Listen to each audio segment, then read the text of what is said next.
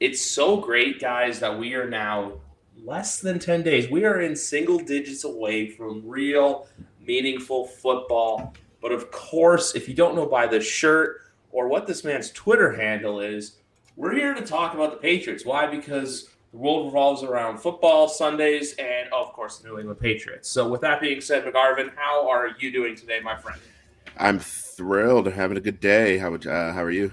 I'm doing good. I'm doing good. We had some before we talk about like what the official roster is, and also, guys, Pat Lane will be here in a second. Look, he's there's just other prior commitments getting in the way. You know, it's just it's the nature of things. Um, when it comes down to what happened today, I feel like there were some not surprising cuts, and there were some surprising cuts. So more than the not surprising, because obviously, like we know some that weren't. Were there any that caught you off guard? outside of like the big ones like all right um let's or see. anything that like came as a surprise to you like someone you thought would make the Okay, so not really. I think it was like I don't know, it was pretty I guess chalk, right? So like just going over, you know, who you know, who the Patriots kept and who they didn't um just had it in mind throughout the entire time like all right, yeah, you know, these are the players that are most likely to make the roster. These are the ones that are not, you know, like like with roster projections like most people do. Um there were none that really blew my mind um, as far as who they cut. Um, I had a couple who I was surprised they kept, but not really the other way around. Um, I would say, obviously, uh, number four was the biggest surprise just because I didn't think they'd actually do it, although I'm not in any way upset with it. Um, I know Ty Montgomery comes as a surprise for a number of people, especially because he sat out the preseason um, finale. Uh, I always kind of thought that he could go anyway, but my stance right now is that he'll be back later this week. Um, JJ Taylor was another one that people had like, oh, you know, he's definitely going to make it, and I'm like, eh, not really. I I've kind of stopped buying into um, the JJ Taylor hype. Every preseason, that guy looks like the second coming of Dion Lewis, and then uh, the regular season comes and he's on the practice squad and never never makes an elevation. But I, I you know, yeah, I don't think any um. I don't think they cut anyone that was like too too surprising. Obviously, outside of uh, Bailey Zappe. Um, the one I'll say that was a bit surprising was Kevin Harris, but I feel like that's a practice squad move. I right, I just don't see where anyone else picks him up. For sure. I said yesterday in my AFC preview show because everyone was asking like, "Oh, hey, why is Zeke?" And I blatantly said, "We know that hey, they weren't confident in the other two rookies coming up for a more prominent role, like how we saw." Like I said this, I'm like Kevin Harris isn't ready yet. Pierre Strong, we obviously saw. Look, they brought, they took, they shipped him off to Cleveland, yep. where he's going to play behind Nick Chubb, and I don't know who else is on their depth chart of running back not not doing Browns podcast mainly, but um, but so with that, I'm like, okay, that means one, it's like with shipping out Pierre Strong and Kevin Harris, like I said, probably it's gonna be a practice squad move. Yeah. So now we know for sure, hey, it's gonna be Rhamondre and then Zeke. Rhamondre is gonna be your Swiss Army knife, where he's gonna get those long down, like those long yardage downs, and then he's gonna be used in the passing game. So where you can have the two RB sets, where you have Zeke and pass pro, and then Rhamondre, you put him out in the flat. So it's just moves that these this this roster seems like more than anything like this seems like a very Belichickian roster, and I'm not mad about that at all. Yeah, it's it to me it it seems like a roster that you would end up with if you have a bunch of injuries on your O line. Which, hello, here we are. They kept 11 offensive linemen. Um, they put one on IR in um, Connor McDermott. He went on IR, season-ending IR, so he won't yes. be back with the Patriots this year. Although they, you know, they will probably eventually waive him with a injury de- designation at some point in the future, and he'll be able to play for someone else. Just probably not the Patriots. Um, yeah, they. I mean, I think they were just put in a bind by just not having any offensive linemen. I think it's nice that Calvin Anderson returned to practice today, um, but I think that was a move that they were going to make regardless. Um, I don't know yeah. that he'll be ready to play against the Eagles in uh, in two weeks, um, but I don't know. It you you kind of had to keep all of those tackles because you you don't even know who's healthy enough to to participate, right? Um, and then as far as the guards go, um, you you keep your rookies. They didn't have a ton of depth there in the first place, so that's fine. It just seems like a roster that was kind of hamstrung by the lack of offensive line availability, right? I know a lot of people want to yes. say it's a talent issue and these guys all suck and all that. I just don't think they have any healthy guys. Um, and so you got to keep the guys that you do have, um, kind of figure it out, get a game plan ready, and you know go out there and execute. So that's what happened there. But then I also think on on on the other hand, there are a number of moves that were made that you know constitute you know mild surprise or mild shock or whatever you want to call it that are the moves that you would make if you just really don't love the player anyway, right? Like so you think of I think Bailey Zappe, I think we're going to keep coming back to him because he's the most surprising. Oh my gosh, they cut the backup quarterback and you know Zappe fever, Zappe hour, and all that from last year. I think um, Bill said it best. I think it was 2011. You don't cut a you don't waive a player that you're not willing to lose. So I think them you know mm-hmm. waiving Bailey Zappe kind of signals that they want a better option at backup quarterback. Now, do I think Zappe is claimed? I mean, I think it's a possibility, but I don't know that he you know, it's not a slam dunk in my opinion anyway. Um, so there's a chance he's back with the Patriots, you know, as early as tomorrow at noon. But uh, I think them waiving them them waiving him kind of signals that like we just kind of need a better player at that position. And I think that kind of goes along with, you know, uh, running back and tight end where, you know, there was talk about whether or not you kept Sokol or Ferks, or um, I think both of those guys are replacement level. You can you know waive them, and if you you know get them back, then great. If not, that's okay too. We can find a better player. Same kind of thing with the running backs. Kevin Harris was waived last year, made it to the practice squad no problem, and lived on the practice squad up until you know his elevation against Arizona. Um, and I think it, will be the same thing this year. Same thing with JJ Taylor. I know it was, you know, people had it as JJ Taylor or you know Kevin Harris, and I remember I was telling a friend like, "Fuck it, cut them both," because like they'll both go to the practice squad. It'll both it, it, you won't lose either of them, and if you do, it's not the end of the world it's one of those things where it will work itself out eventually. And for Bailey Zappe, who knows, he could be competing for another job. Hell, he could be competing for the starting quarterback in the desert for all we know. Mm-hmm. Um, but with him, though, like, I have a feeling that because with Bailey, I think you and I talked about this before. Not about him, but who he who represents him, and who represents him. Another Nicole Lynn client. So I feel like Nicole will be on the phones getting work for him. So yeah. I wouldn't be expected to see him claimed by you know like a not a bad team. Like I say, obviously, look, we all say Arizona is a joke because you have Josh Dobbs or Clayton Tune. So I feel like you could probably put on Bailey Zappe above Clayton Tune. But with uh, a guy like him, I could see him being on like you know like a middling pack team where hey they need a backup quarterback and it's like worth an insurance policy shot. I can yeah, see that for, for sure for, for, for Bailey. For Bailey, yeah. Well, like I said, I think JJ Taylor and Kevin Harris, those are both practice squad. Question I have for you is though, so after Bailey was released, everyone thought Malik Cunningham QB two. He's waived as well. Yeah. Do we think Malik is claimed, or do we think he ends up on the practice squad? Because I think there's a more likely chance that Malik is with the Patriots practice squad yeah. than Zappe. I can see Zappe. People are going to look at Zappe's small little bit of work, I think, and and someone's going to take a chance. Yeah, I think um, draft status is going to play a factor in, in you know Zappe's future in general. He's a fourth round pick. Someone someone out there is going to you know pound the table for him and and really convince their GM like, hey, this guy was a fourth round pick for a reason. Let's let's bring him in. Whereas Malik, I think he's an exciting player, um, but I, I wonder if we all got too caught up in the you know the nine plays he played against the Texans, where everyone's like, "Well, he's not going to make it through waivers." I think the next two weeks were instructive. He didn't get any reps at quarterback against the Packers game, although I'm sure he would have if the game had con- concluded as it was, you know, uh, scheduled to.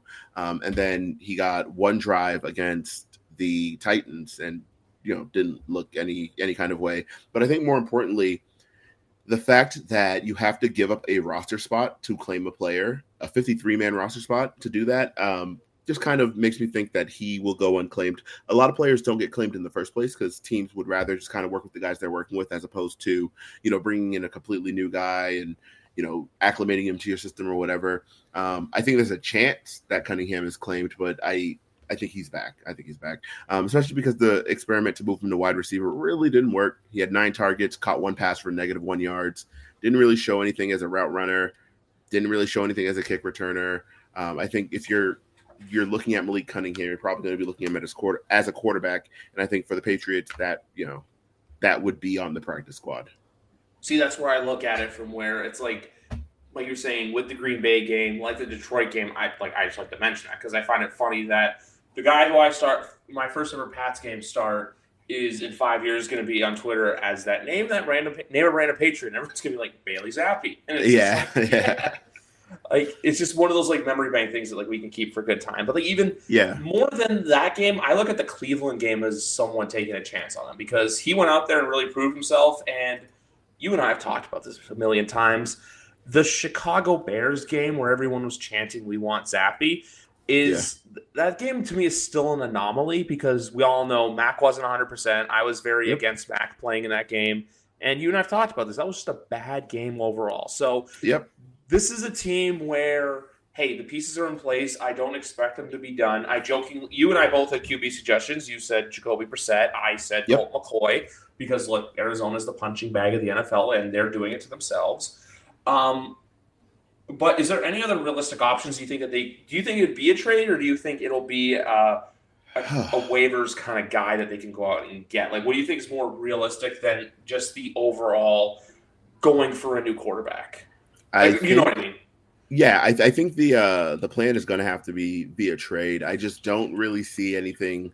Um, anyone who's you know a free agent now or on the waiver wire who substantially improves your quarterback room, right? I, I think you need a player who you don't have to dumb the offense down to play, right? As they did with Zappe last year, which we talked about, they really dumbed down the offense, and you know we saw that once he was in a more complicated offense, he really struggled to you know, adapt to the mental part of the game. I think realistically for Mac in his third year, you want someone who is more plug and play, uh, a more veteran option. I just don't really know who that veteran option is. Uh, it's not like there aren't a ton of great backup quarterbacks out there. I saw Carson Wentz listed, um, and if he is the one, I will cry because I think he is awful. Um, but yeah, I, I, just I I'm unsure. I, I don't know where you go. That's why I, I kind of posited um, Jacoby Brissett. I you know I think obviously he has some familiarity with the team. He hasn't played in Bill O'Brien's system, but you know he's played in Josh McDaniel's system, and they're similar enough. Um, yeah. I think that would be a lot of fun, but I, I I legitimately don't know. All I know is that prior to the cut uh, last night, I was in a in a Twitter space, um, and we were talking about like you know positions that worry us, and obviously we spent a good chunk of time on the O line. And yeah. I kind of mentioned like, hey, how does everyone feel about backup QB? Because you know, if Zappe wasn't the only competent, uh, only other competent passer on the roster, he wouldn't have a job because he had a bad summer. He had a bad summer. He played poorly in the preseason, but it was just a matter of like it's him, Trace McSorley, and Malik Cunningham. Who are you uh, of those three? Who are you trusting to back up your quarterback? It has to be Zappe. So the fact that they moved him now, I'm like, well, I'm unsure who who you go to at this point. Um, I just know that it needs to be someone who you can plug and play. That's exactly it. It's someone that you can look at on your roster that you have confidence that if Mac were to go down again, you have confidence that they can go in, they can plug and play. Now, obviously, look, with Bailey doing that, like two of his games were the two games he legitimately started was Detroit and Cleveland, two teams that like look, obviously Detroit had a great end of the season, but that Detroit game 29 nothing plus two, 0 for 6 on fourth down. That was a game too where I'll self admit it. First grade it was to be there. I know I keep doing that to myself, but hey, you always remember you first. Um, they shot themselves in the foot multiple times in that football game, and then Cleveland last year was just the hot mess that we've come to know yep. as the Cleveland Browns. So yep. I feel like you have to take a, those with a little bit of merit, and then like we said, he came in, in the, the Chicago game, got the couple touchdowns, but like we said earlier, like I said, literally like I think five minutes ago, that was a bad team effort overall. There's like yep. no, there's no finger pointing there. Obviously, there was the Jaquan Brisker interception. I think Mac kicking him in the balls, but that's that's just old news. So we'll see what happens. But ultimately, I say this for the same reason why I still have faith in this team because this roster on paper is better than what we experienced three years ago during a global pandemic. So yep. as long as they have competent coaching with a decent roster, this team I still think has a chance to compete. And they're giving us the one thing that I asked for this year, and is that every Sunday they have a chance to win. For sure, and that's that's all that really matters. I don't like I said, I don't think this team is going to be like you know they're gonna they're gonna come out as gangbusters and and really gonna shock the world. Mm-hmm. I think they're gonna be about nine nine or ten win team, and they'll play competent football. But that's legitimately like all I need, right? Like I I it's weird because like everyone's like, oh, the Patriots are going to be mediocre, and I'm like, well, mediocre would be an upgrade over what we had last year, so bring it on. um, yeah, so I, that's that's just that's all that I'm hoping for with uh with this team. Yeah, exactly. That that's exactly what we can hope for. Like steal a couple games that you're in that you let slip away from you. Vegas obviously is one we're not going to go down the rabbit hole. You and I examined that game enough. Um, but when we want to come and flip on the positive side of players who have made the roster, I'm oh, actually oh, going to sure. pull it up right now because look, they put up a pretty cool graphic earlier today. I just got. I like that graphic. Yeah. Um. Yes, so I have to Sorry, my MacBook is being silly as I kill and fill time. Oh, hey, I'm going to go over to Twitter instead of watching us stream. So you see here, guys, this is the 53 man roster. Calvin Anderson, I'm not even going to read all the names. Uh, yes, uh, allow. My biggest takeaway from this is if they they highlighted, well, I think that's just probably offense, defense, and special teams. But at the same time, too, I feel like it says something because there's a couple of key factors in whoops, that is us. Unless you want to see double of Griffin McGarvin on YouTube, be my guest. Um, so when you look at this roster here, the not a surprise, but I like the fact. I'm not even gonna say like. I'm I'm just losing my train of thought here. I'm gonna ask you this question straight up. What do you think about the younger youth movement on the special teams front?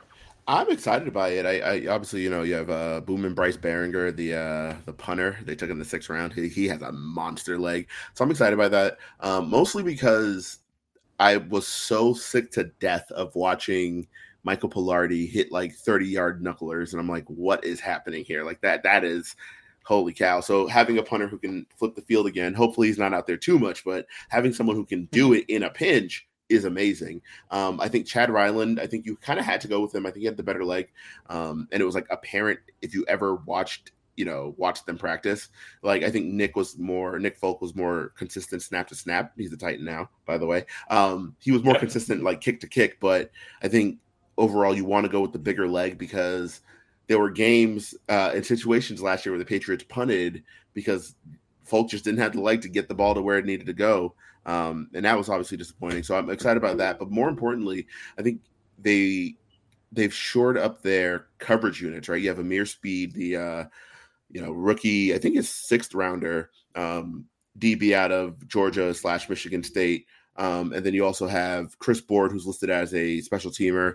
He's a he's someone who can provide a little more on defense anyway. And then obviously you have Matthew Slater. That's a Belichick player. Yeah. Sorry to cut you off. That's a Belichick player. For sure. And I'm I'm I'm, I'm pumped about that. I just think they um needed uh better special teams players. I know everyone's so tired. Oh, special teams, special teams, but uh everyone hates special teams until you're, you know, giving up two touchdowns to the to the Bills and losing, you know, losing a game by 12 after giving up two, you know, kick return touchdowns. So obviously, um, I'm I'm looking forward to to seeing how that works. But I think even outside of the core special teamers, I think I believe the Patriots only have what seven listed, and that's that seems like a high number. But obviously, you have you know two kickers and a, and a and a long snapper. Long snapper. But I think also um, it's going to be an improved unit by the fact that they have position players who will play on special teams who are just better at it, right? You have you think of someone like Marte Mapu, who's a super smooth athlete. We got to see him in the Titans game. That was really fun. Um, he's probably going to play a lot on special teams.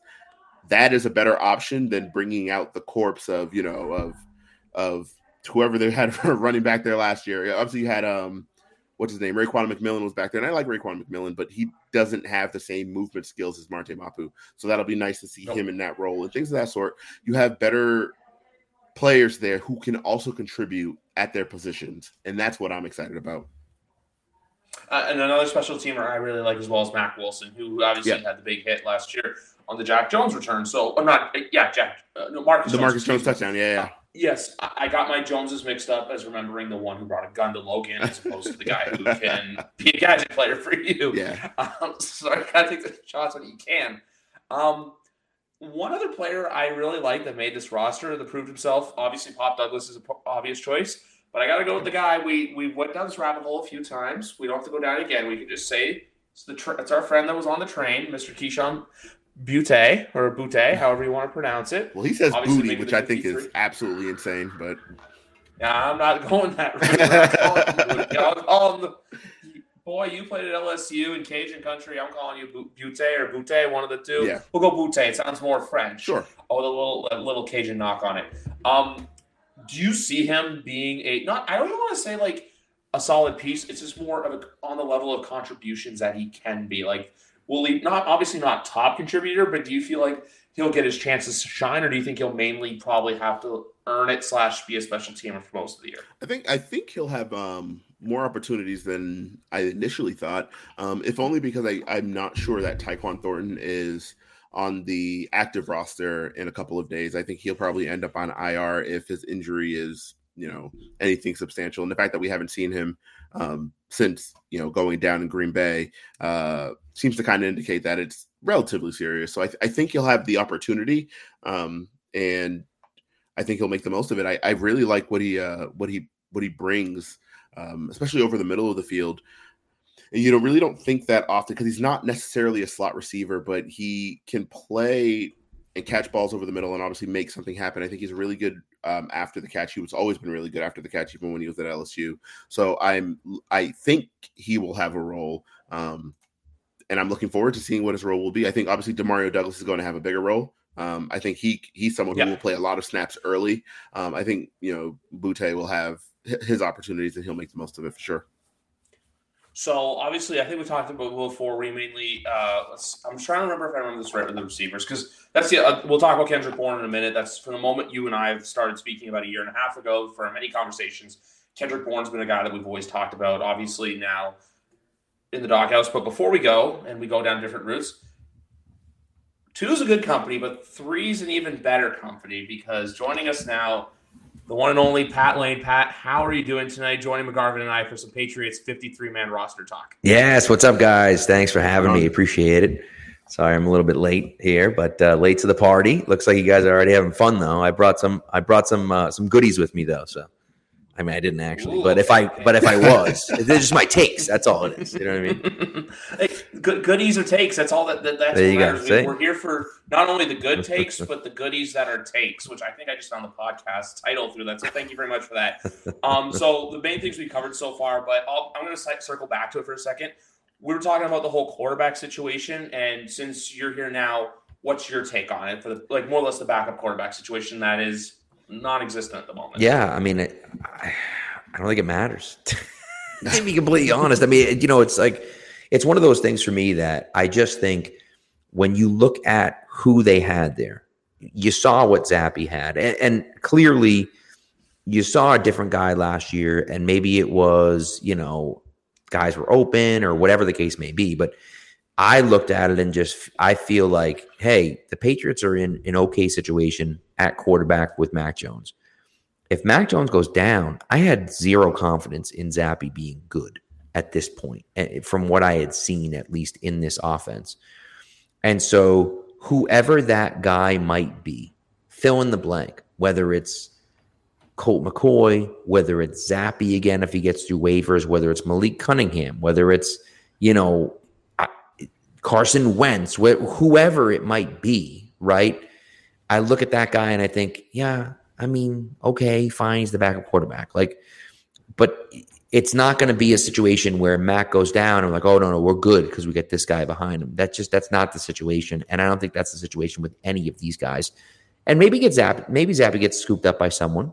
I don't know, but I just look at him and I think, okay, yeah, maybe he's good enough to be a backup on some team, but he doesn't light the world on fire. And so we needed a bunch of other positions and ultimately looked at it and said, well, you know, and, and I think the running back's the same situation where you look at it and just say, like, you know, and tight end for that matter. Yeah, we need guys. We can't possibly go into a game with two running backs or with one quarterback for that matter. But like, there are other guys that we need to get on the initial 53 man roster. Maybe we're going to put a few of them on IR but we had to get them through that initial 53. And we're not heartbroken if we lose any of those guys because ultimately they're just they're not difference makers on a real NFL team. Yeah, even more than more than being yeah, that was that was really well put. Even more so than not being difference makers, um, they weren't even like I, I mean, legitimately, and I, and I, and I really do feel this, and I know it's going to sound like I'm going to sound like a, a Zappe hater, and I always do because I was never in on that guy in the first place not only were they not difference makers, they were players who I thought would like actively damage the offense by playing, right? Like I think of someone like JJ Taylor, and I know people love JJ Taylor, but like he just doesn't do enough to where I'm like, yes, he needs to be on the roster. Yes, we gotta, you know, have you know, he has to have a roster spot. Same thing with Bailey Zappe, where I like if if Bailey Zappe's playing, they're kind of in trouble, especially be, behind that offensive line. I know uh, we spent a lot of time over the over the course of training camp just bemoaning the the terrible offensive line, and then when the preseason came, everyone's like, "Look at this terrible line! How can anyone play behind this?" I, I really don't think Zappe did that line any favors, just holding onto the ball, especially in that Green mm-hmm. Bay game. I there were a couple plays he had. He had Kayshon Booty and Tyquan Thornton open on double uh, double verts on play action, and both of them came wide open. And he hesitated on the throw to Tyquan is who he looked to first, and he hesitated on the throw, turned, and then got sacked. And it's like okay, like maybe he's just a little nervous. And then it continued to happen. We saw he put the ball on the ground three times against the Titans. And yeah. they, it's not like they have a, a formidable pass rush. It, it, was just absurd. Yeah, that's bad. You can't fumble three times in one game. You just can't do it. No. no, I feel like too with this whole Zappe situation, like we were talking about this before you came on, but obviously his games – look, obviously, I like to point out the one game I was at, the Detroit game, which I still feel like is an anomaly. Like them going over six on fourth down, and like they like Detroit had a lot of self inflicted wounds in that game, and then Cleveland, like we know what Cleveland was. But the big anomaly with him still is that Bears game where there was a zappy chance at Gillette Stadium. You were there, so you would know more than us, but I still say this, and I will always defend this take that that Bears game was just a bad team effort overall. Like offense, nothing was clicking. Special teams, nothing was going. Especially defense, because I'm sorry, when you're getting cooked by Dante Pettis and Equanimeous St. Brown, you're not having a good night at your office. So that's where this comes into play. Where I said last year with the draft process, they drafted Zappe because they knew Stidham was going to be on his way out. Now with Zappe, he was capable at the time, but what we've seen from this summer, preseason through camp, it just there's not that faith anymore. So if he ends up back in the practice squad, it is what it is. But I just can't see a world where he is your number two going forward. Right. Or he's, you know, or he's, you know, your your backup, but he's not really your backup. He's your number two, but he's not like it's not because you have faith in him. It's just because you need a guy to be your second back. Yeah, right? I, I mentioned that before you, you came on, where I didn't think they would cut him, even though I, I thought he was really really bad this summer. Um, I didn't think they'd cut him just simply because they didn't have anyone else, and there aren't right. you know it's not like a, a, a wide array of quarterbacks out there. You can just go and pick one up and you know drop into your offense. But I mean, he he was not very good. So I I understand if they I would have understood if they could if they kept him. Um, but I think it's a little encouraging in a way if you know the Patriots have these guys who aren't going to contribute to the team, and instead of holding on to them as they have in the past, just kind of moving on. Like, all right, well, he's not going to get it done. He just needs to not be on the team. I know, like like like I mentioned earlier with um, some of the tight ends, people were you know like, well, you know, they got to keep Sokol. They're going to play you know a lot of twelve, and I and I do agree that they will play a lot of twelve personnel, but you know if if Sokol's not gonna, you know, not gonna be a difference maker for you on the field, then he just right. needs to not be on the field. Like if it, if he is just a body, go get a better body. Correct. And yep. and it's also the 53 man roster, right? It's the initial 53 man roster. Yep. Yep. You got to get guys through to get them on IR. Nobody's picking up Matt Sokol. Like nobody's doing that, right? Yeah. So you can get him onto your practice squad and you can elevate him for games, right? Like he doesn't even take up a roster spot. He's just on your practice squad, right? So you know, it, it's not, we're not worried about any of those guys going off and being stars somewhere else, right? And I think, you know, get that Bears game, by the way, that take is aged like fine wine by me, where I just called out everyone that was chanting Zappe's name. I just, I can't, I just, drove me insane. And I will, I blame, I put the the blame for that squarely on Bill Belichick. I don't blame Belichick for much, but that was one of the worst decisions he's had in a long time to start Mac Jones in that game on a Monday night in prime time, coming off of an injury. We could clearly see he wasn't fully healthy. And he goes into that game and plays like garbage, and you pull him? Like, I couldn't believe that they did that. Right. And so I thought from the beginning, you should have started Zappe from the beginning in that game. If you start Zappe from the beginning and he plays the way you play, everyone wakes up on Tuesday morning saying, wow, we got our teeth kicked in by the Bears, and Bailey Zappe stinks, which is what everyone should have been saying on Tuesday morning. But instead, everyone was talking about Mac Jones because you started Mac when he wasn't ready on Monday Night Football, which was dumb. And then and then you put in Zappe, and he was terrible. And it was like, well, now you're stuck with Mac, and you know you can't go back to Zappe even if you wanted to, right? So that was the hard part for me where I looked at it and said, man, you really, really screwed that one up. 100%. That's just the thing because it goes from the simple conversations of everyone going, hey, do we have a QB battle in Foxborough? You have obviously all the talking heads and your guys' neck of the woods basically going on their rants. Shout out. I'm not even giving a shout out, but we know who we're talking about. His name starts with an F. Um, but you're basically giving those people ammunition that you shouldn't be by doing that. You open that version of Pandora's box, and from then on, that's why this whole came this whole quarterback competition. That's what became of this whole oh it backs off the guy yada yada yada. Like I want to transition this into Mac because it is a quarterback. Obviously, quarterback's a huge position, but I was saying this to myself today where I'm like, in order for Mac, I'm not even looking at him for this offseason to get a contract extension. Just I think he has to play well enough to get his fifth year, and then we'll worry about extending him. Mm-hmm. That's a 2025 problem. That's not a 2024 problem. And then as for play on the field, look, obviously they're not going to be throwing screens, and where I want to shoot myself or pull my hair out after every screen pass on first, second, and third down. I see a world with him where look, you let him loose, we get 2021 Mac or even a version of it. My only thing is for him just to just stop with the turn, just to turn the turnovers down. Go from like mm-hmm. I don't even remember how many he had last year, but if he can keep it between, he had 11 interceptions last year. If he yeah. can keep that number in single digits, I think we're rocking and rolling. I think that's being a real little real unrealistic, but like if he can realistically be eight to nine, even like go down by two or three, I think it's viewed as a good season by him. Obviously, you want to look at stuff like yards and touchdowns. I look at more of the interceptions on his part into what could be a successful season for him going forward. Yeah. Yeah, I, I agree. I think um, the interception, you know, the interception total should have been um, much lower. Um, we had obviously the the slate of games in the beginning of the year where he would just like panic throw the ball up to DeVante Parker. I think that's also a function of the yes, the Baltimore game. He also did it in Miami, and I believe he did it against Pittsburgh. It was insane. It was like stop, just stop doing that. Um, yeah. But it, uh, I think that's also a function of the uh, of the offense he was in, right? Um, if your offense doesn't have any built-in answers, he's going to try to find an answer, and that generally includes panicking. And I, I, think Mac's always kind of been that kind of guy anyway, where if things don't look right and he doesn't have an outlet, he will just throw that motherfucker up. Just here we go, like whoever's down there, good luck, and he'll just like put it up. And, and we saw that early last year.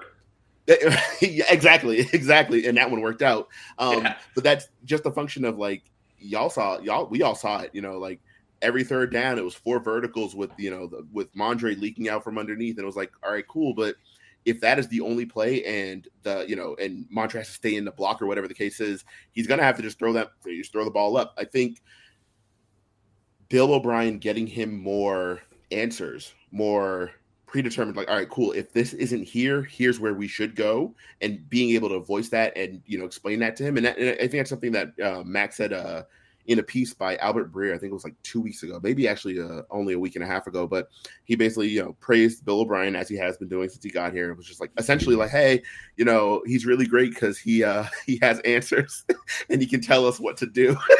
like that is a damning quote. Like it, and, yeah. and you know how Mac is like you know the way he talks he's kind of a goofy guy and so it it comes off as innocuous but i'm like that is a calculated sentence because the implication there is that the guy that you were with before didn't have the answers or couldn't give you the answers.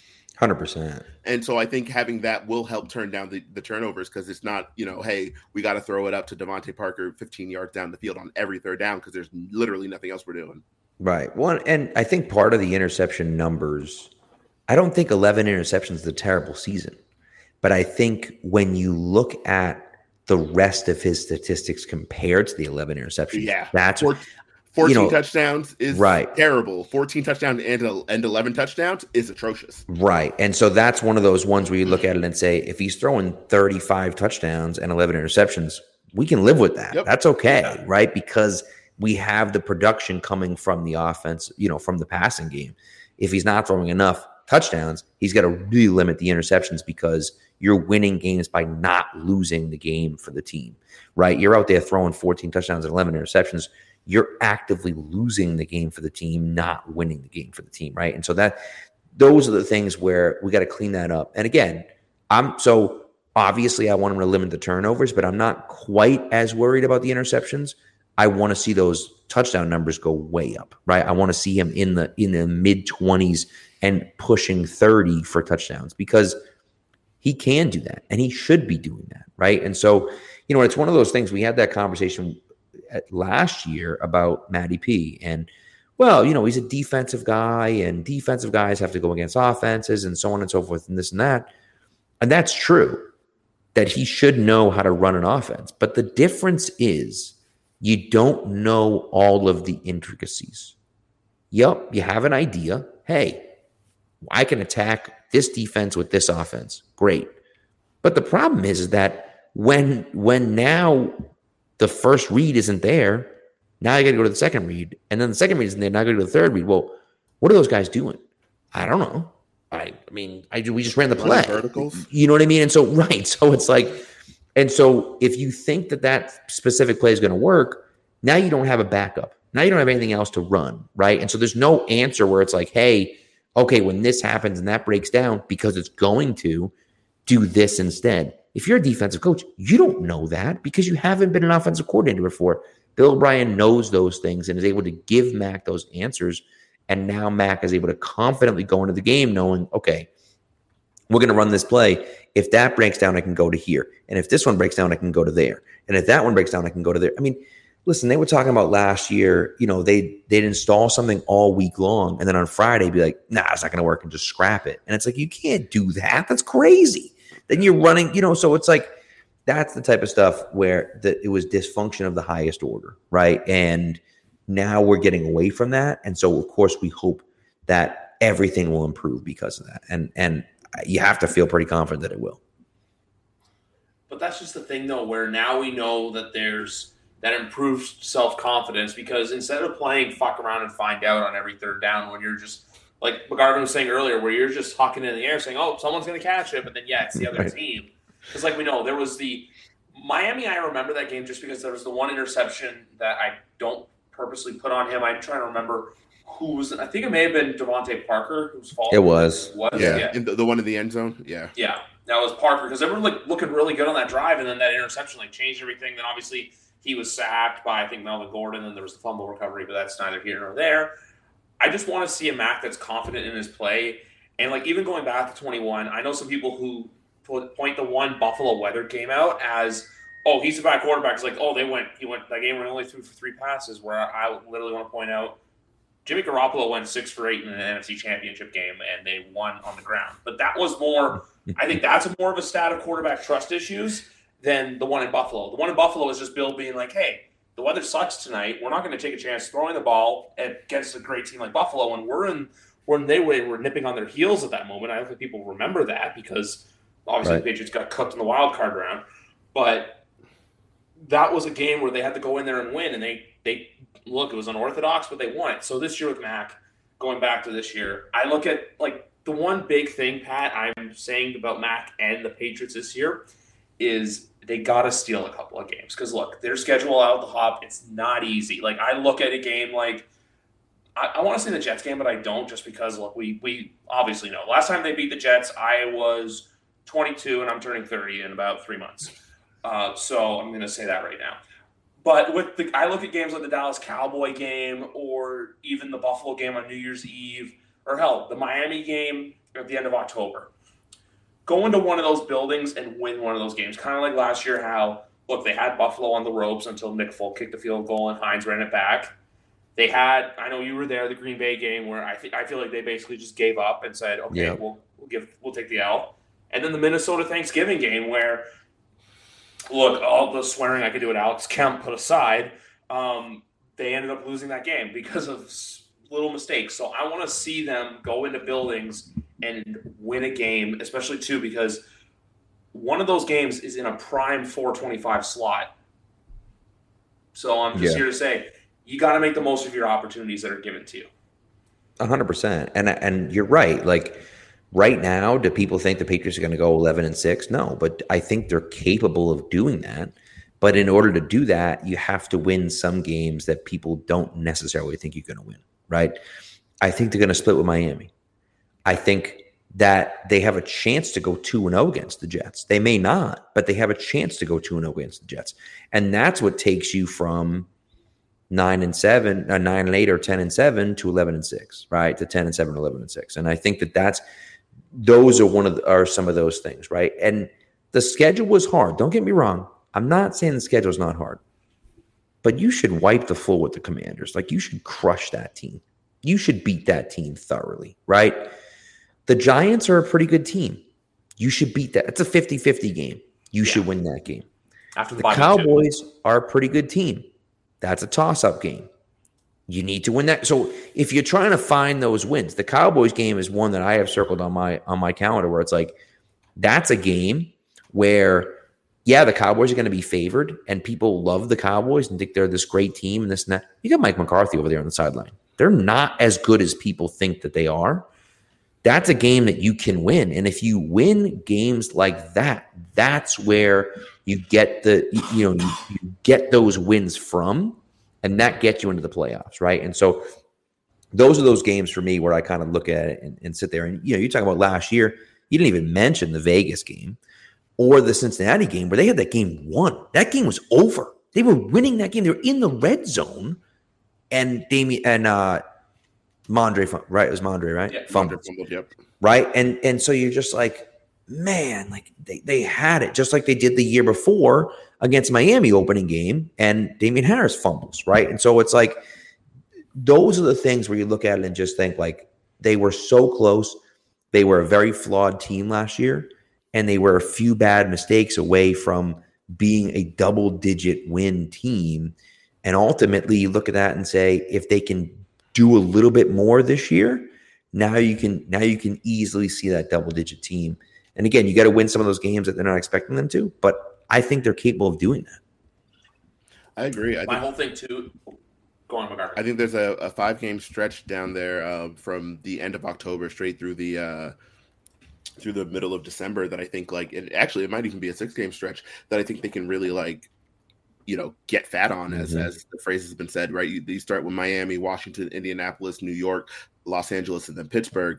I think you can they can weather that. They can all of those games are winnable games um, in my opinion. Obviously at this point things obviously will change the next month or so but you know those are the you know those are the games that you quote unquote should win. Obviously, you have the Chargers in there, and everyone's going to have them as like, oh, they that's not a game they're going to win because Justin Herbert's so great, and the Chargers are a good team or whatever the case is.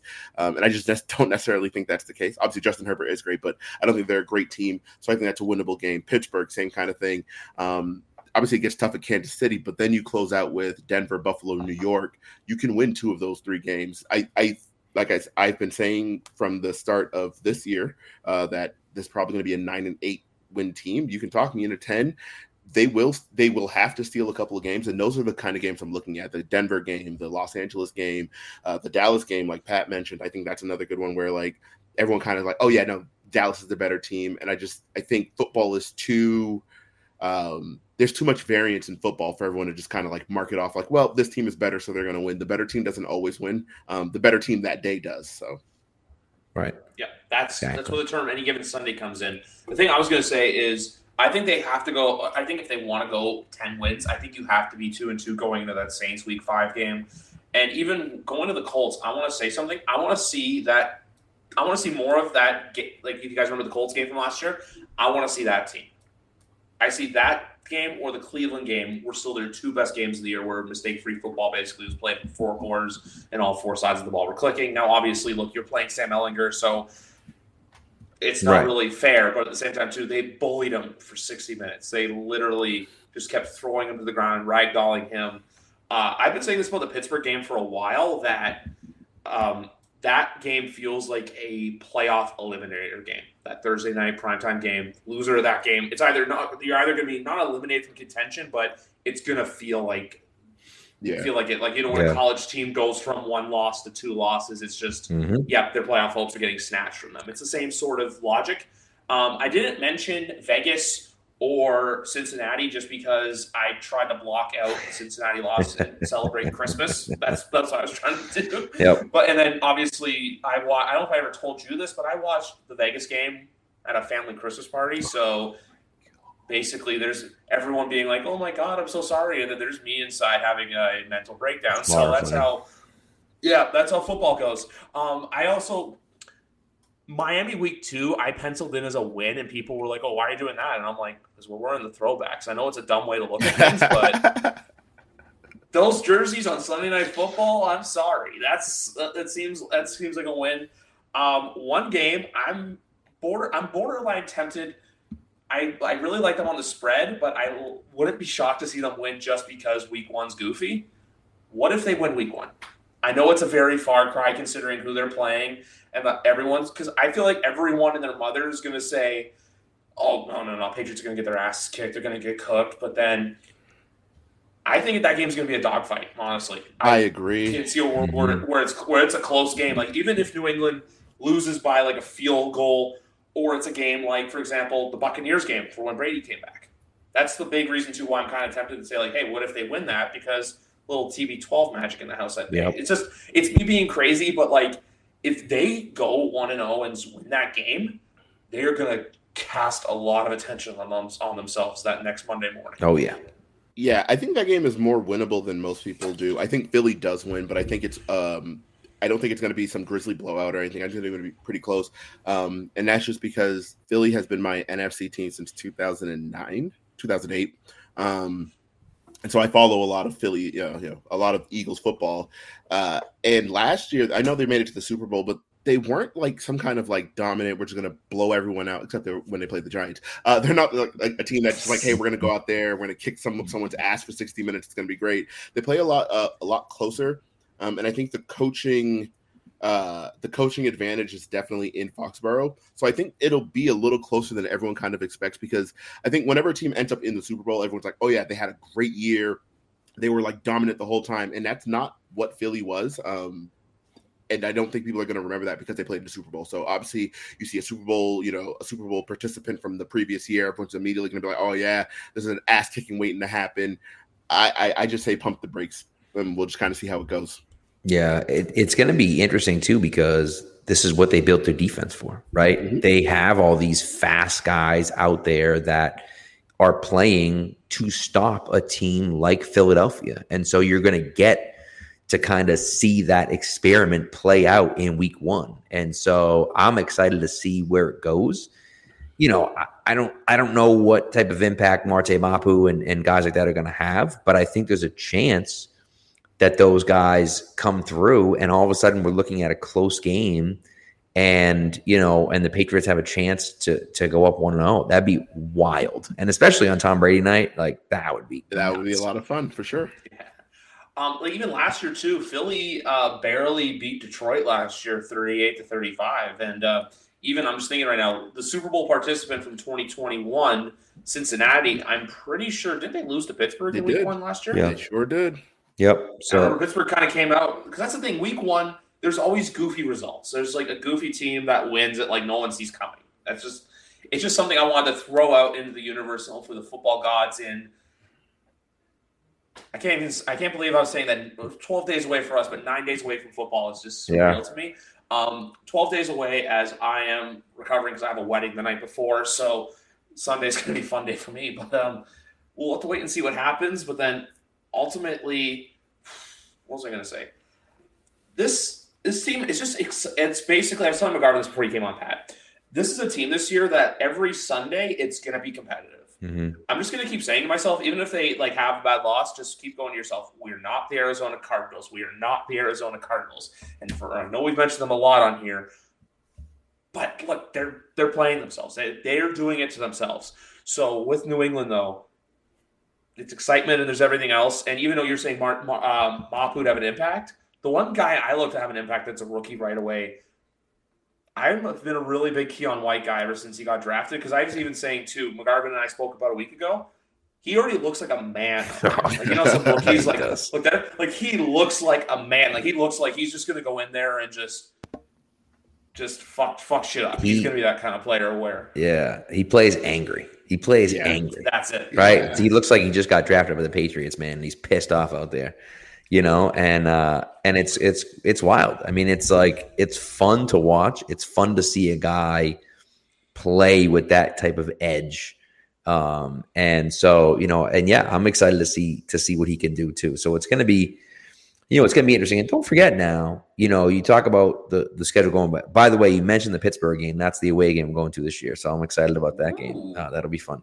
But um, but no, you know, I look at it and I think, all right, week one is Philly, sure. Super Bowl team coming off the Super Bowl loss. Wonky things usually happen week one. Week two, you get, you know, Miami, no Jalen Ramsey right? So now they don't have the number one corner. I know they still have a good secondary and they still have a good team, but like there are flaws in that team. Week three, you get the Jets. I don't know what the Jets. I mean, no one knows what the Jets are going to look like. I, I, know that they have talent, right? I know that Rodgers is there. I know that you know Garrett Wilson's there. I know that they have talent, sure, but nobody knows what it's going to look like when it gets out there. What happens if they lose their first two games and they're zero oh two?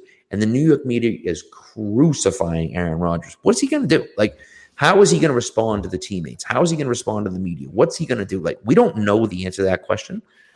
And so, is there a chance the Patriots start two and one? Right? I don't know. Right? But if they do, now all of a sudden we're looking at it saying like, whoa, okay, this team maybe is pretty good, right? And now we can move forward, and now the narrative starts to shift on that team, right? And so, um, you know, they could also start 0 and 3. Like, I don't know. Right. So that, that that's why I think that this year is so interesting because there are so many question marks. What I think they did a good job of this offseason is building up enough depth that we can look at them and say they're going to be a competitive team. They may not be a great team, but they're going to be a competitive team in all areas, right? On special teams, on offense, and on defense, they're going to be a competitive team. And so when teams do that and they don't make mental errors and beat themselves, they give themselves a chance to be good in any game and to win any game. And if they can continue to do that, and it looks like they're set up to do that, if they can actually do that this year, then it's gonna it's gonna be a fun season because again, you know they're not gonna win the AFC East, they're not gonna win the Super Bowl, but like they're gonna be a hard out for any team that they play, and that makes watching them a lot more fun. Um, something else I want to, well, two things I want to point out. One, um, how good is Christian Wilkins going to look in the New England Patriots uniform next year? Lord um, willing. Um, and the other is, um, I didn't realize this until today of how much cap room they have for next year. Obviously, the caps, uh, credit card spending, but I believe they're in the top three, if not in the top two, for cap spending for 2024. So it's just something to keep your eye on because obviously 2021 they were it was all like all off season was Patriots will be back. They have all this cap. It's different when you have a competitive team that's like fringe playoffs or potentially can sneak into a wild card and have all that cap room compared to that seven win team that's looking to get back into it. If now that right. it's like a fringe team with all that cap room, I also think it's better to uh, go out there and acquire people compared to 2021, which uh, look we can talk about and debate all day. Yeah.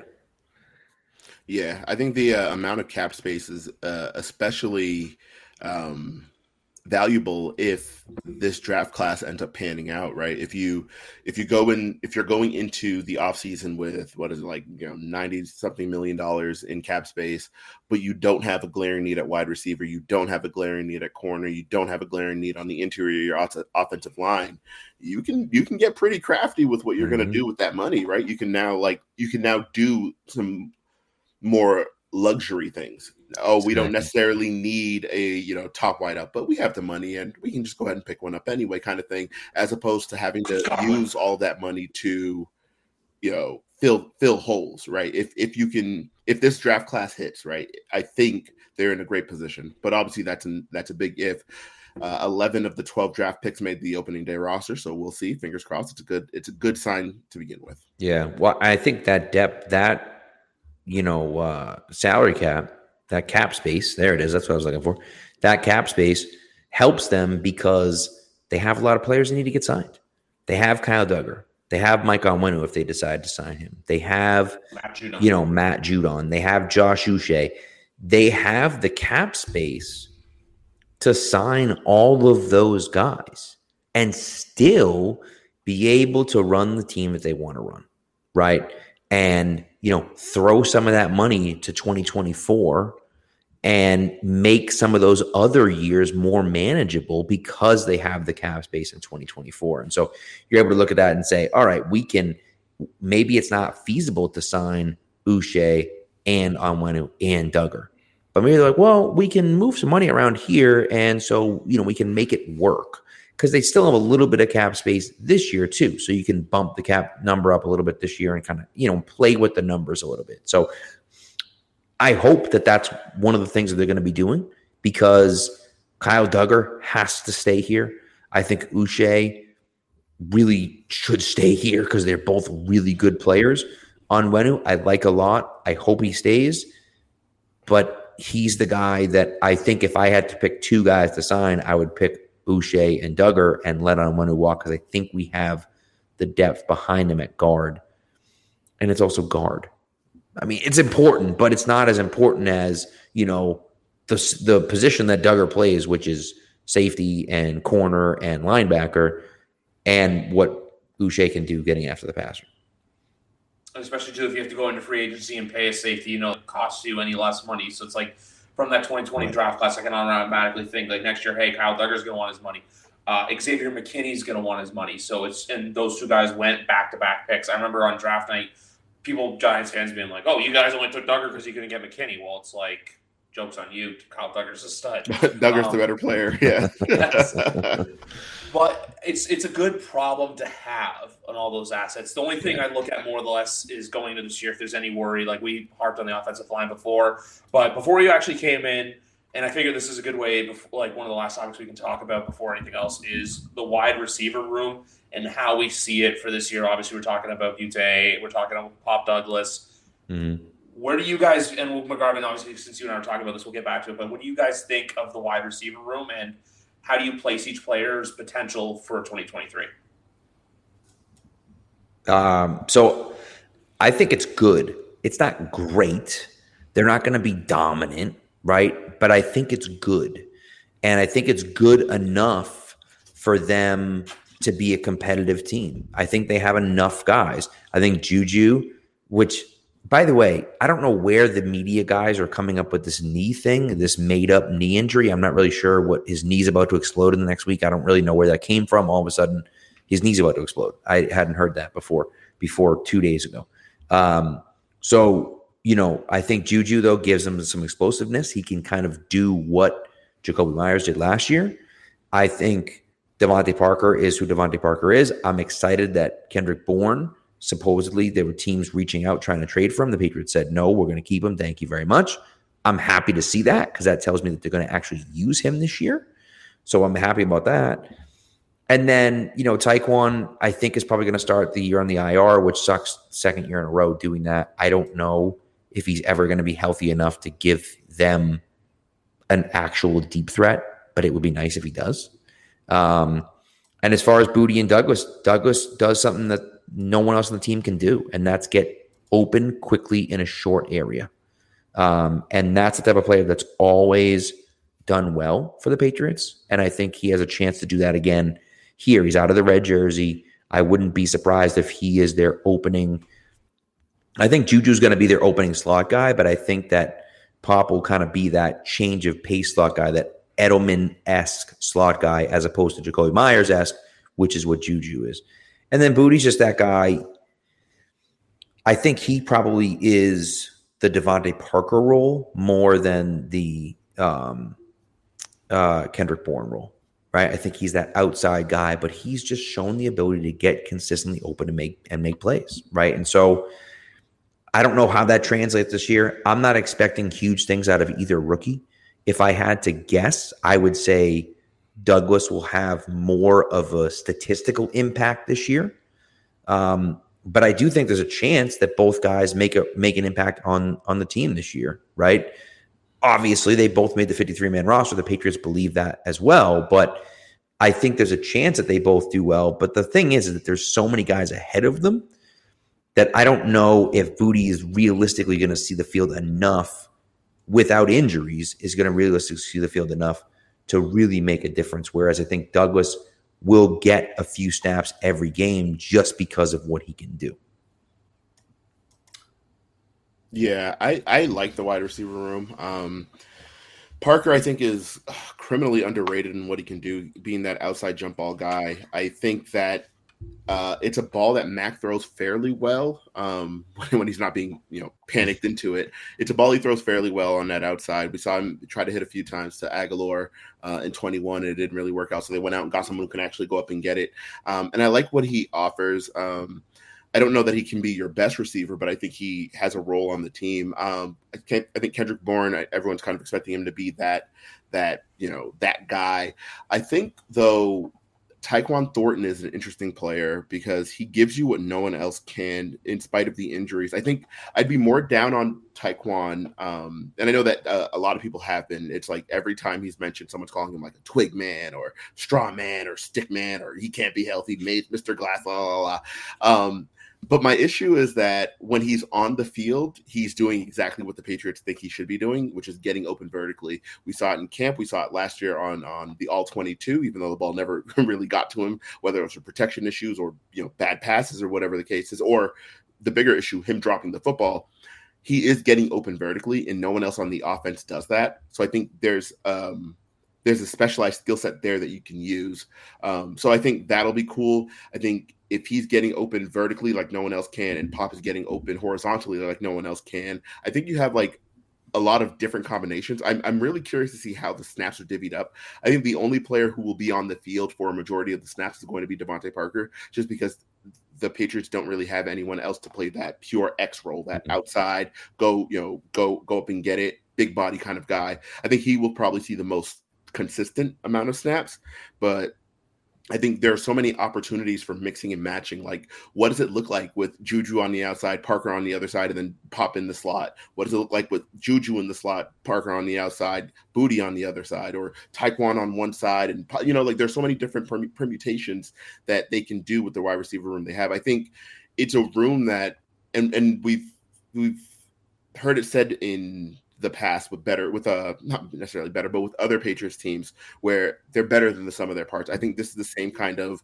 wide receiver room. It, in, in fact it kind of reminds me a little bit of uh, weirdly enough the 2016 you know room where you're looking at it and on paper it doesn't look super good.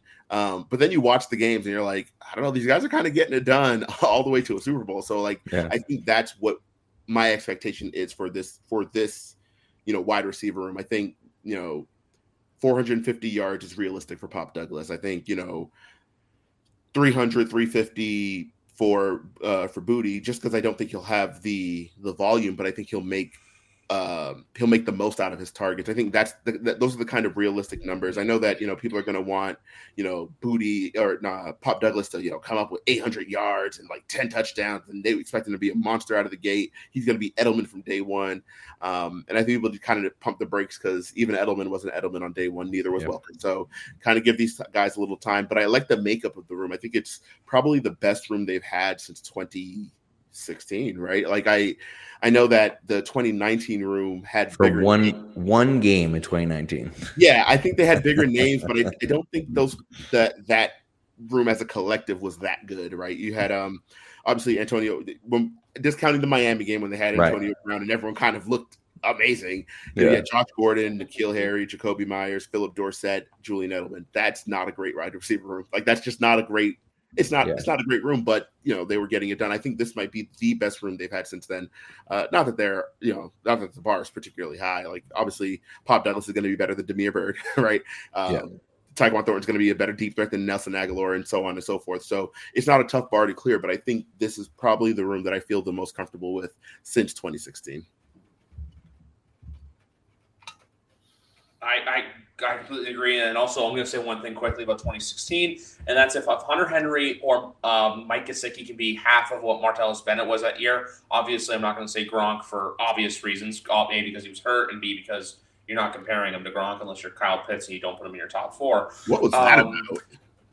I don't know. He put George Kittle and he put Travis Kelce and he put Ozzie Newsome and I forget. I think Shannon Sharpe, but he Shannon Sharpe was the other one. Yeah, that was weird. Yeah, yeah, that was weird. But um, that's my thing. If Henry or Gesicki can be half of what Marty was, because I always say this about that 2016 team that Martellus Bennett was one of the more underrated pieces on that team. Remember, he, he almost had the game-winning catch in the Super Bowl. Yeah, I don't think they win the Super Bowl without him that year. I mean, obviously with you know Gronk hurt, but I, I think even before Gronk, you know, hurt his lung in that Seattle game, he was playing a huge role. Like he he was really good that year. He was. Yeah, he really was. I mean, and that's a guy. And again, like you wonder, does G- Ken Gesicki be that type of guy? Right? Comes in, gets a one year deal. You know, it's a prove it type of thing finally gets an opportunity in you know in an offense not finally gets an opportunity but gets another opportunity in an offense looks a little different and now all of a sudden he becomes the quote unquote second option because Hunter Henry is the number one tight end and Gesicki is the number two tight end and all of a sudden he starts looking really good and kind of you know and then earns himself a contract from there um, you know I, and again not that he's going to be as good as Marty B was that year but I think it's not a stretch to say he could he could get something approaching that that's why I'm saying if he can be half of what Marty was, mm-hmm. I feel like it would be a successful season for either one of them. And the other thing too with Hunter Henry and McGarvin, and I pointed this out before, um, that look, he's not going to be used as pass blocking because when uh, or run protection because whenever Hunter Henry gets put into blocking schemes, what happens? He's on his ass more times yeah, he's standing tough. up. So it's tough. Yeah, it's not good. That's just that's just it. Like if we can get 2021 Hunter Henry because Hunter kind of his max security blanket in a way where like the two of them seem to get along both yeah. on and off the field. And plus two, if you give Hunter Henry space, he's going to make plays happen. Like I look at games like Tampa or even Dallas with 21, which that when we talk about the Dallas game being winnable, 2021, that's a game they should have won. I always remember that Jones the Bourne play. Like that's why I think they can go into Dallas and win, or that's a game they should go into Dallas and try to win. Yeah, that's a tough game. Not going forward at the 50 yard line on fourth and one, like it's just that's you know, and we could second guess it all, you know, but I, I do think you're right. Like Dallas is a game. That's the game I have circled for me. That's like, can they can they actually pull this off? Right. And so I will, of course we'll have a little bit of a better idea by that point. I think it's that's what week is that week four or five? Week four. Yeah. Week four. So we'll kind of see what happens the first three weeks. Then you go into Dallas. And if they're two and one and go into Dallas and win, now all of a sudden you're three and one and you had this really tough, what looked like on paper, this really tough stretch of four games, and you're three and one, and all of a sudden the rest of the league's looking around like, oh crap, are the Patriots back? You know what I mean? And and and now we're on our way. Even if you go two and two, I think you look at that and say, I it also depends on how you play in those four games. But if you go two and two and play yeah. pretty well in those four games, I still feel good about that moving forward. That that's exactly just be competitive be it around 500 because obviously the last two years it's been one and three going into week four, where week four then felt like must wins, which or they were one and three after week four, excuse me. So one and two after week three, obviously the last couple seasons. So it's pretty much don't be your worst enemy. And I still view the season as Pandora's box in a way where we don't know what to expect, but we can hope for the best. Yeah. Yep. Sure. Agreed. Anyway, gentlemen, that's going to do it. This was I'm going to say this right now. We got to do this again. This was a lot of fun, even though it wasn't a short yeah. time frame. We'll have to get a solid time frame uh, again down the road. But anyway, guys, 12 days away from Patriots football. Can you believe it? Because I don't, I don't think any three of us can. That that counter is almost at single digits, and the football counter is already at single digits with nine days to go before the NFL season gets started. But anyway, guys, for Crier Media, this has been episode number 241. Can you believe it? Of YWC Football Talk. Have a good night and go Pats. Hi, I'm Logan Anderson, host of the Say the Damn Score podcast. On my show, I deep dive into the sports broadcasting business by, you guessed it, talking to sportscasters. The show has featured big names like Bob Costas, Kenny Albert, and Verne Lundquist, as well as many up and coming broadcasters who you may not know yet, but you will know soon. Whether you're looking for professional development as a sportscaster, different career paths, or if you just want to be entertained by hearing some of the best storytellers in the world tell their own stories, this podcast is for you. You can subscribe to the podcast on all major podcast platforms, or you can visit our website, saythedamnscore.com. Do did, will, the Story of People podcast is now available on the Crier Media Network. The first five episodes are here and feature some incredible guests that fit into one or all three of those categories. Ready? Tara Sloan from the San Jose Sharks, Undercurrent podcast at NBC Sports. Marianne Iverson from Iverson Voice and the Let's Take This Outside podcast to talk about the world of outdoors as well as voiceover land. Ariana Hunsicker, future Canadian Paralympic swimmer, already winning tons of awards for this country. Scott McGregor from the Hot Wallet podcast to dumb down the world of crypto, Bitcoin, and NFTs so you don't have to. And Jackie Holowati from Climate Pledge Arena in Seattle, Washington, the first net zero carbon certified arena on the planet. Wherever you get your pods, wherever you watch your pods, and on the Crier Media Network.